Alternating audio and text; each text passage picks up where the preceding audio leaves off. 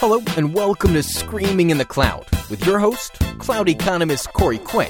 This weekly show features conversations with people doing interesting work in the world of cloud, thoughtful commentary on the state of the technical world, and ridiculous titles for which Corey refuses to apologize. This is Screaming in the Cloud. This week's episode of Screaming in the Cloud is generously sponsored by DigitalOcean. I would argue that every cloud platform out there biases for different things. Uh, some bias for having every feature you could possibly want offered as a managed service at varying degrees of maturity. Others bias for, hey, we heard there's some money to be made in the cloud space. Uh, can you give us some of it? DigitalOcean biases for neither. Uh, to me, they optimize for simplicity. I polled some friends of mine who are avid DigitalOcean supporters about why they're using it for various things, and they all said more or less the same thing. Other offerings have a bunch of shenanigans with root access and IP addresses. DigitalOcean makes it all simple.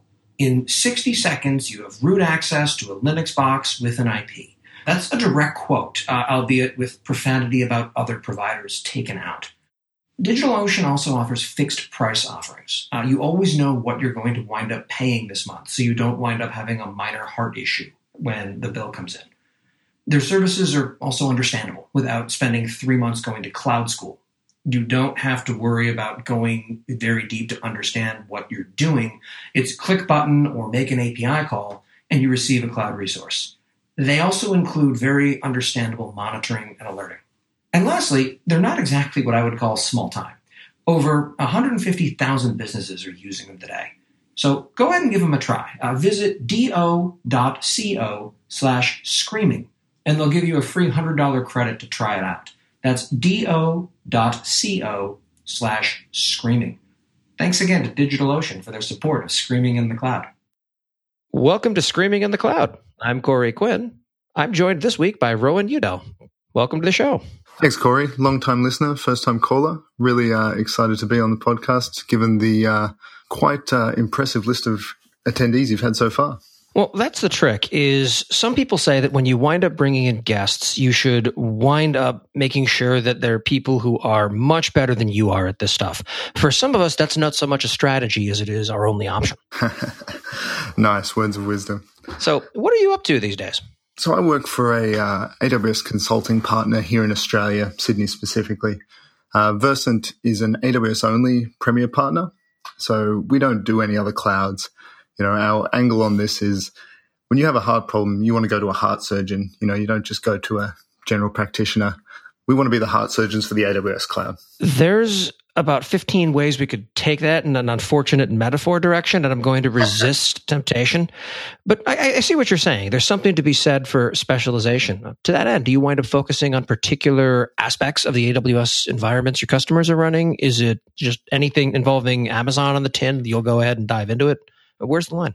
Yeah, so we have a, a, number of specific practices that we focus on. Uh, we do help our customers with some rapid migrations, you know, just wholesale moving data centers into the cloud.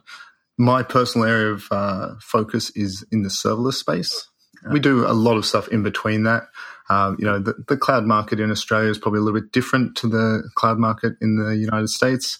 Uh, so we work with what our customers want to do to be fair, I've never been to Australia. It's on my short list of places that I want to visit, but haven't quite made it to, mostly because I tend to think in terms of cartoons. Therefore, anything in Australia is kangaroos, incredibly venomous, and I will probably die as soon as I arrive.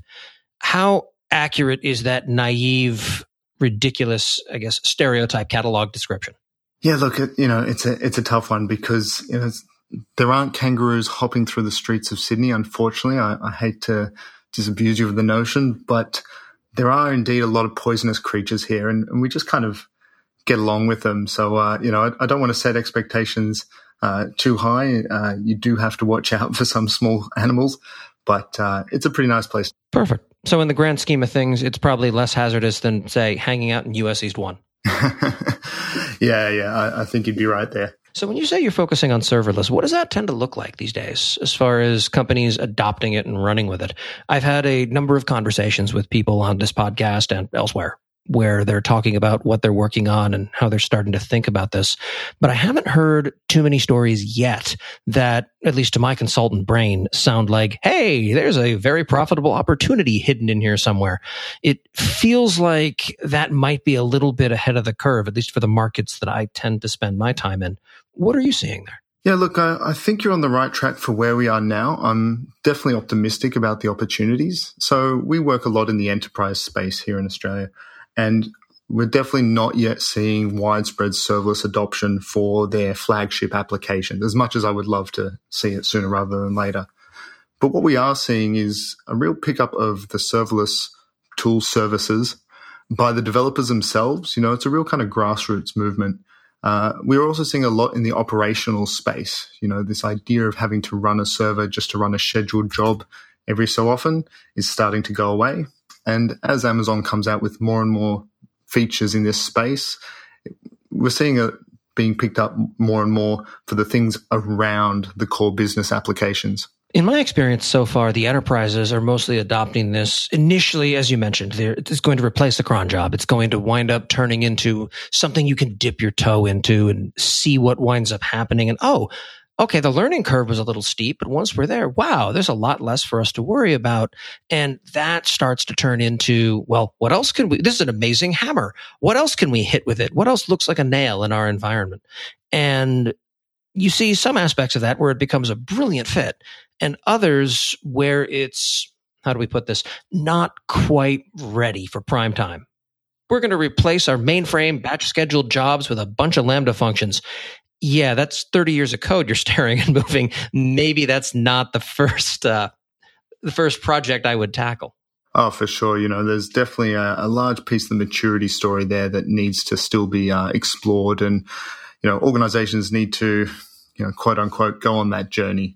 The things that I'm seeing a lot is, you know, there's still a lot of misconceptions. You know, it's one of the ones that I frequently see and, and like to kind of call out is this idea of keeping functions warm, you know, setting up a scheduled invocation to ping the, the function so that you don't hit that cold start time. And that for me is a real code smell. You know, I really want to ask a question. Do you really want to use serverless for this? And, and in many cases, the answer is still yes. It's still probably appropriate but you need to change the way you approach it. You know, people are still approaching it with uh, a kind of a, an old world way of thinking. And so they need to kind of move towards a more event based and idempotent approach to how they handle their events and their inputs. I think that right now we're seeing a sort of evolution as far as how people interact with this. So, oh, cold starts are a problem. So we're going to have a second Lambda function that just hits that on a schedule. That winds up I think you're right. I think that's a code smell, but I also would argue it's probably a temporary phenomenon. I believe I've seen multiple AWS employees talking publicly about how reducing cold start time is a priority for them. And given that it's one of the first things people start complaining about, I, I can't imagine that it wouldn't be. We've decided to go into a room and ignore everything every customer has ever said to us isn't really the Amazon ethos. No, they're they're pretty good at uh, doing what their customers ask. Yeah, look, I think about it. You know, even in the last couple of years that serverless has become a thing, and even in that time frame, I've seen the whole cold start discussion really drop down in terms of the amount of airtime it's getting. Uh, you know, it used to be a lot worse than it is right now, and with the increased competition in this space, you know, I can't imagine it's going to slow down uh, the rate of improvement at all. What I found interesting about serverless conf somewhat recently was that Simon Wardley got up on stage and talked about how you can now trace the flow of capital through an organization that's converted to serverless. And that's a really neat idea. The counterpoint is is that even talking to startups that were born cloud native that never had any servers to speak of and you take a look at what their AWS bills look like which is my bread and butter and every time I see thousands of dollars in Lambda or API gateway charges, I see hundreds of thousands of dollars or more in EC2 instances. It isn't anywhere on the radar right now for any shop I've ever looked at as far as a major cost driver for what they're doing. Even in shops that are pure Lambda and API gateway, they're seeing orders of magnitude more spend just from things like their CDN or data transfer or data storage. Yeah, totally. You know, and the way I kind of uh, explain this, I was giving a talk at one of the local meetups here. You know, the days of the business handing over brown paper bags full of cash to the IT department to quote unquote solve their problems, uh, if not gone, going the way of the dinosaurs. You know, the uh, the idea that you would pay tens of thousands of dollars for a server up front, uh, if you think about where these technologies are heading, it's just going to seem ludicrous in another, you know, couple of years compared to how it was, say, you know, just five, ten years ago when you had to buy all the tin yourself. So I think we're only going to see that uh, process speed up as the businesses get used to it. You know, once a business has gotten used to paying for their compute by the millisecond, they're not going to want to go back. You know, it's just not going to make any sense. I think you're right. Increasingly, there's a sense in IT corporate culture where you're no longer just throwing money over the wall to IT and letting them do whatever they want to do. This is sometimes being misinterpreted as, oh, now finance is cracking down because we're spending too much money. And I don't think that's the case. What I see that manifesting as instead is spend whatever you want, but you've got to be able to explain what that money is going to. How much of it is dev versus prod, though they call it R&D and COGS? How much of that is tied to each project and how do we wind up doing a showback model to understand what impacts our current business? I think that as that continues to grow uh, as a cultural phenomenon that we're going to start seeing significant advances in serverless shining a light on this that said today i think we're very far from a point where the spending on serverless is material in many shops yeah, for sure. And I think this is where it comes back to uh, the fact that this is becoming more and more a go-to tool for the developers out there. So as developers, you know, play with these technologies on their own and get more familiar with it, you know, I like to think about what's going to happen to the next generation of developers, you know, those that have started their development careers with serverless as an option. And for them, I think it's going to be, uh, obviously just much less of a big deal as those of us who remember the time before serverless is uh, and so I think we'll see that shift, you know, depending on how you measure developer lifetimes. And that's obviously another conscientious topic. It's going to accelerate as those people hit the job market and become the decision makers. I think this is one of those transformative moments where companies start to reevaluate how things get done. Uh, there have been evolutionary moments and there have been revolutionary moments. And I think in some ways, serverless tends to wind up having a foot in each of those worlds. Yeah, you should uh, talk to my marketing department. I think our, our latest tagline is uh, evolution or revolution. So, yeah, would have to agree with you 100% in that space. it's transformative to a point. I, I, think that there's going to wind up being a lot of false starts in this space where people wind up looking at things like okay, now we have developers writing code and throwing it over the wall. There's no need for anyone in an operational capacity. All we need is people who know how to write code. There's no value to historical sysadmins or similar. That winds up being dangerous past a certain point. There's always going to be a role for having things interrelate, for understanding what's going on under the hood. And when you're this many layers of abstraction above what's going on at the hardware level, diagnosing complex failure modes is going to require a tremendous degree of experience, expertise, exposure to this type of problem space.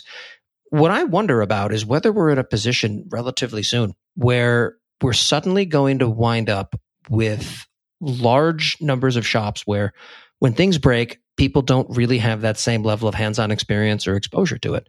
Just because the path that most of us walked to become senior engineers or their equivalent today isn't really there in the same way. I mean i talked about this in some of the early episodes of the show when i had a lot fewer listeners so yeah i'll hit it again. Why not? There's a question of where the pipeline's coming from. Um, there aren't too many jobs like there were when I was coming up where you go work at a help desk at an ISP or you go ahead and start working in a data center and very quickly realize that humans don't work well in giant neon lit rooms that are incredibly loud and cold and you can never tell what day it is or what time it is and everything feels the same. That's not a great work environment, but you learn a lot in those moments. Where do you go to learn those things now? Yeah, look, I think it's a really good point, and you know, I've got a similar kind of background as yourself, spending some time in operations and then moving into more of a dev-based role. And yeah, it's going to be tough in general because the kind of work that uh, the operations staff are doing is going to change as well as that undifferentiated heavy lifting gets moved towards the cloud providers. So I think there's a, a changing story there, no matter which way you look at it. You know, this uh, whole idea of managing fleets of servers by hand is is well on its way out at the scale and the enterprise end of town. As to how people will get that practical experience, I feel like we're seeing a lot more sharing in the community around that. You know, you've obviously had this topic in your podcast before, and there's so much good material out there today in terms of observability and, and things in the monitoring space. And so I'd like to think, and you know, maybe I'm being a little bit optimistic, that the community itself will help drive this out there. You know, when you see problems of this nature, you'll be able to go search and see other people that have had problems of this nature. Uh, you know, one of the first things that comes to mind is the uh, Open Guide for AWS Slack channel and also the AWS Slack channel. These are really good resources for bouncing ideas off people and finding out, hey, what do I do? Where do I look? Uh, you know, you don't have to do it on your own uh, as much these days, I'd say. I think that that's always been something of the case where you learn from the mistakes and experiences, trials and tribulations of others. The challenge has always been where are those people hanging out? And I'll throw a link to the Open Guide Slack team into the show notes for the Amazon uh, official Slack team. Apparently, it's invite only, but if you talk to people on Twitter, they can usually wind up cracking open an invitation. It's a somewhat strange model. Yeah, not uh, not the usual scalable approach by Amazon, but uh, anyway, I'm sure it'll improve if people complain loud enough. Absolutely. Amazon does that as a, for a living. Everything, every time they wind up releasing a new service, they're in a position where they're going to go ahead and release something new and shiny that's kind of okay. And over time, the features improve to the point where it goes from something that's relatively shaky to something you might actually trust your bank to run. And how long it takes depends greatly upon which particular service we're talking about. I would argue that some that have been around for a decade now are still borderline unfit for purpose, but no need to pick fights I don't need to. The other bit I wanted to talk a bit uh, potentially about is the whole serverless development story. You've been very forthright and open with your serverless development experience, both in your newsletter and on Twitter, the highs and lows. And uh, I think that's been a, a, really good thing for a lot of people to see, you know, especially those with less of a development background uh, those kind of stories coming out through the community in all its forms, I think that gives people a real corpus of work to lean upon and, and do it for themselves. And, you know, at the end of the day, there's no substitute for doing it yourself. Oh, absolutely. I think it's one of those problems where it's very easy to wind up in an unfortunate place where you're suddenly talking about something that you've never touched yourself. And that becomes a very inauthentic story. One of the things that I found most exciting about my own experience with working with serverless is I'll mention how I built something and then people who are active in the space, people who work on serverless technologies at AWS look at me like I'm nuts when I would say something like, well, here's a code path so I can go ahead and run my Lambda function locally on my laptop for testing. And they would say, why in the world would you do it that way? Just go ahead and run it in the Lambda environment, and that's all you need to do. Well, that's because I don't necessarily want to dive in face first when I don't know how deep the water is. I want to be able to run this thing in a traditional environment if it turned out that not being in a serverless environment was a constraint I had to deal with. In time, I've gotten away from that pattern, but early on, it felt like a very clear thing to do. And I was very surprised by the pushback I got from that model. Yeah, look, and uh, I'm really glad you mentioned it because it's one of the things I feel particularly conflicted about in this space. And part of that is because of my geographical location. You know, I definitely think that trying to mock the cloud on your local machine is a big anti pattern, you know. Oh, I believe in mocking the cloud in my newsletter. that I'm okay with. Um, you know, but we've seen a number of different projects out there, you know, even AWS's own SAM CLI that let you run at least parts of the cloud locally. And for me, I'm always looking for ways to get developer feedback as soon as possible. You know, it, it just makes sense on so many levels. By the same token, I think it's a bit of a slippery slope. You know, if you start mocking out your Lambda runtime and your API gateway environment, then the next step would be DynamoDB. And that opens up a whole can of worms that I wouldn't recommend to any developer.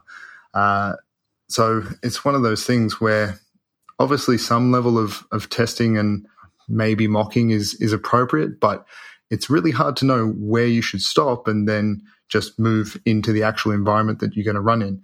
And you know, it's probably one of those cases where the first time you do it, you don't know where that line is. It's only after you've been burnt and after you've got experience that you learn where that line is, where that diminishing returns on investment is for the amount of uh, setup and, and maintenance that you do in your dev and test environment. For me, I think uh, a lot of people fall down that slippery slope of trying to get everything running locally and uh, quickly tie themselves in knots. You know, I think if you think about the uh, testing pyramid, where you have your base of unit tests, a smaller layer of integration tests, and finally a very small segment of end-to-end tests. Uh, you know that really hasn't changed in the serverless model. Some people think that maybe you should have kind of more integration testing if you can, since most of what's running is not actually your code; it's other services. But I would argue that uh, you know testing those other services is something that's probably not going to be worth the maintenance required in the long run. And you should still really focus on that unit testing layer. That's where the most return on investment for your time as a developer is going to be. Yeah, I think part of the challenge is generally going to be understanding the model when you first start. I mean, my first Lambda function was okay, I hit a remote API, I grab a bunch of data out of it, and then I shove that into DynamoDB. Well, as since those are two external, it's an external input and it's an external output it doesn't really matter where I run that thing. My initial inclination was to run that in a cron job on an instance I park somewhere. I already have a few of those sitting around, not that big of a deal, but let's go ahead and try this. But to that end, the code that I wrote was still very much aimed at the possibility of being able to run it in that original environment. Now, as you wind up going down the road to other alternative models where, okay, now you wind up having this operate on a request that comes in at the edge. Well, okay, at this point, you are well past the point where you're going to be able to mock that locally to any reasonable fashion. Increasingly, I'm starting to arrive at a model where running it outside of the AWS environment makes less and less sense given the nature of what I'm doing and now that I understand where the guard where the guardrails are as well as the limitations and constraints imposed by that environment it seems to make sense now to just completely avoid local development provided, of course, you have reasonable deployment methodologies where I wrote it, I change a line of code, I press a button. How long until I see the output of that test run? That's where it starts to get hazy. Yeah, look, and I think uh, the piece of advice that I generally have for developers getting started in that is definitely to focus on that automation. You know, in the serverless model, you control so little of the actual uh, environment that you're running in. You know, if you look at the number of configurations option on a Lambda function, you know, there's only really about half a dozen that make an impact on it. There are some extra config options that aren't actually on the the function itself, things like concurrency limitations and that. Um, so they kind of push the boundary a little bit, but really focusing on automating the parts that you do control, that deployment model, like you mentioned, are definitely worth the effort that it takes to do. When you're starting to really integrate with the AWS services, like you're talking about, you know, particularly Lambda at Edge, um, for me, I think the piece of advice for developers getting started there is to really change the structure of your code and isolate those touch points. A lot of people think that they can write just the same kind of code that they run locally and then throw it up in the cloud. And while that will run, definitely, uh, you're going to have a harder time testing it and troubleshooting it. Uh, so, really letting the serverless model impact how you write code is a good thing. And it's something that I don't see enough of in a lot of the material around it. I actually did see an AWS presentation that mentioned it specifically just the other day. So I think these ideas are, are getting a bit more traction. And what we'll realize is that we can still use all of the good things that we've learned about software development over the last 10, 20 years. We just need to make it fit the new model. Right now, I think part of the challenge is if you talk to any different group of people, they're going to have their own opinions on what a best practice looks like. The only consensus is that everyone else is wrong. I think that this is something that still needs to emerge as far as, I guess, a global, somewhat half baked understanding of what you should be doing versus what you shouldn't be doing. Otherwise, you very rapidly fall into a model where, well, every other shop except this one's doing something wrong, probably because they're terrible. And it winds up turning into schisms and arguments about stuff that frankly doesn't advance the state of the art any further than it already is. I don't find those arguments to be compelling. I don't find them to be interesting. I'd rather focus about workflows than spend time having pointless arguments about what framework you should be using to deploy your functions. Yeah, look, uh, couldn't agree more. I guess the cynic in me said what you've described sounds like software development in a nutshell. You know, not even specific to uh, serverless or any particular area. People have opinions, uh, and they want you to know that they have them, for better or worse. And you see it now with people who are focusing on containers and Kubernetes, uh, who are sneering down their nose at the serverless movement as if it's some completely foreign idea that there's absolutely no commonality between. There's a lot of points of commonality. I think they're different points in a spectrum. And increasingly, I think we're going to see more and more integration points between them. But right now, there just seems to be this giant argument pile that isn't getting people anywhere. Yeah, I see that a lot with um, some of our customers. You know, they, it feels to me like they have what I've affectionately coined uh, the term a cube hammer they've heard about Kubernetes. They think it's going to solve all their problems, and you know, the reality is it probably will solve many of the problems they have. But like most pieces of technology, it brings with it its own set of challenges. Uh, and when you get caught up in the hype, you can sometimes forget that. And I think it's just about understanding that continuum of options that people have when it comes to how they run their applications in the cloud, learning the pros and cons, and picking the right tool for the right job. And that's always been a challenge. Do you find that right now there's a anything approaching a reconciliation between the container folks and the serverless folks, or is that still going to wind up taking entirely too long to evolve? Yeah, unfortunately, I, I think it's going to take a while. You know, I think we're still in the early days of, of both these technologies, and we really have to play it out to to see where it's going to go uh, you know, it it does feel kind of strange when people are having these these big arguments because these things are more similar than they are different. You know, it's just a slight difference in where the levels of abstraction are and also how you orchestrate. Uh, but these things are much of a muchness in the grand scheme of things. I think we'll see, hopefully, a better agreement on what jobs belong in what particular uh, approach. And that will make things easier in the kind of short to medium term uh, once people really get a, a handle on which kind of workloads perform better or maybe more cost effective in which particular approach. I still think that we're in the early days of serverless. There's going to be a lot of changes that wind up hitting in the relatively near future, just to not just in how people think about this, but to the capabilities of the platform themselves. I have not heard anything from the Lambda team that implies that they are considering it a finished service that's now going to sit there as it is forever. Of course, there are going to be new enhancements made. Of course, old constraints are going to move. It's interesting watching that evolve and it's interesting seeing what it turns into as that continues to grow. But from the other side of it, you often wonder how much of what we're doing today with serverless is going to look like a constrained child's toy in a few years? Definitely, you know, I think we are very much in the early days still, even though it's been a couple of years.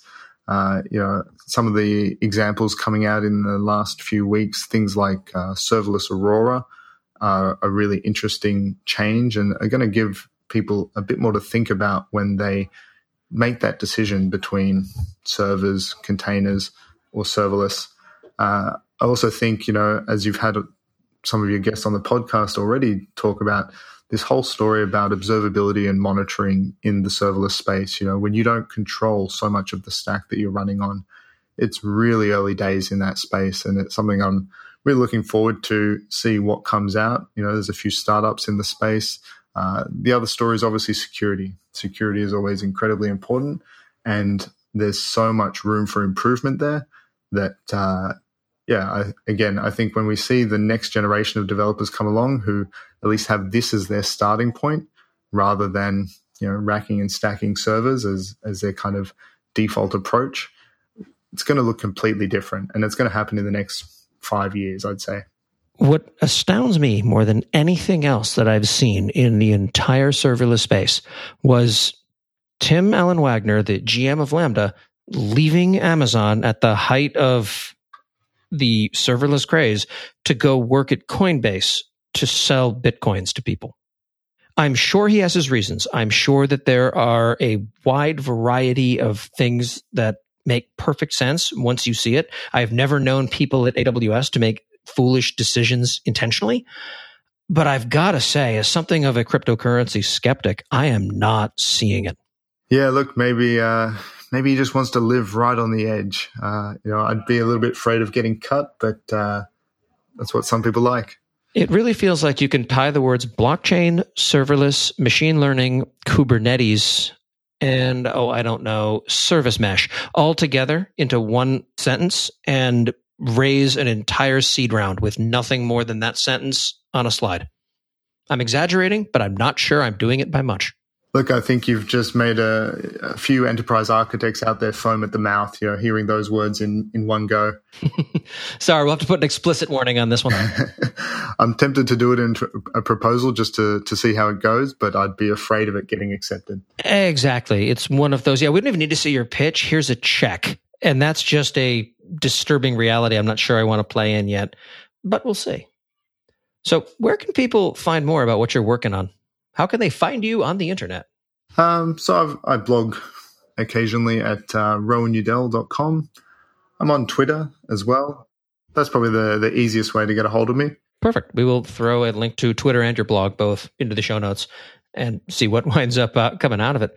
Anything else you'd like to share? Anything else you're working on that makes for a good story that people should look into or be aware of? Yeah, look, just trying to get the uh, the whole development story out there for the serverless spectrum. You know, I think uh, there's so many new bits and pieces coming out in this space that it's really hard to keep up.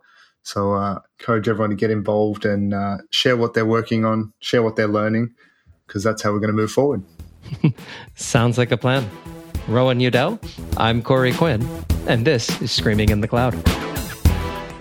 This has been this week's episode of Screaming in the Cloud. You can also find more Corey at screaminginthecloud.com or wherever fine snark is sold.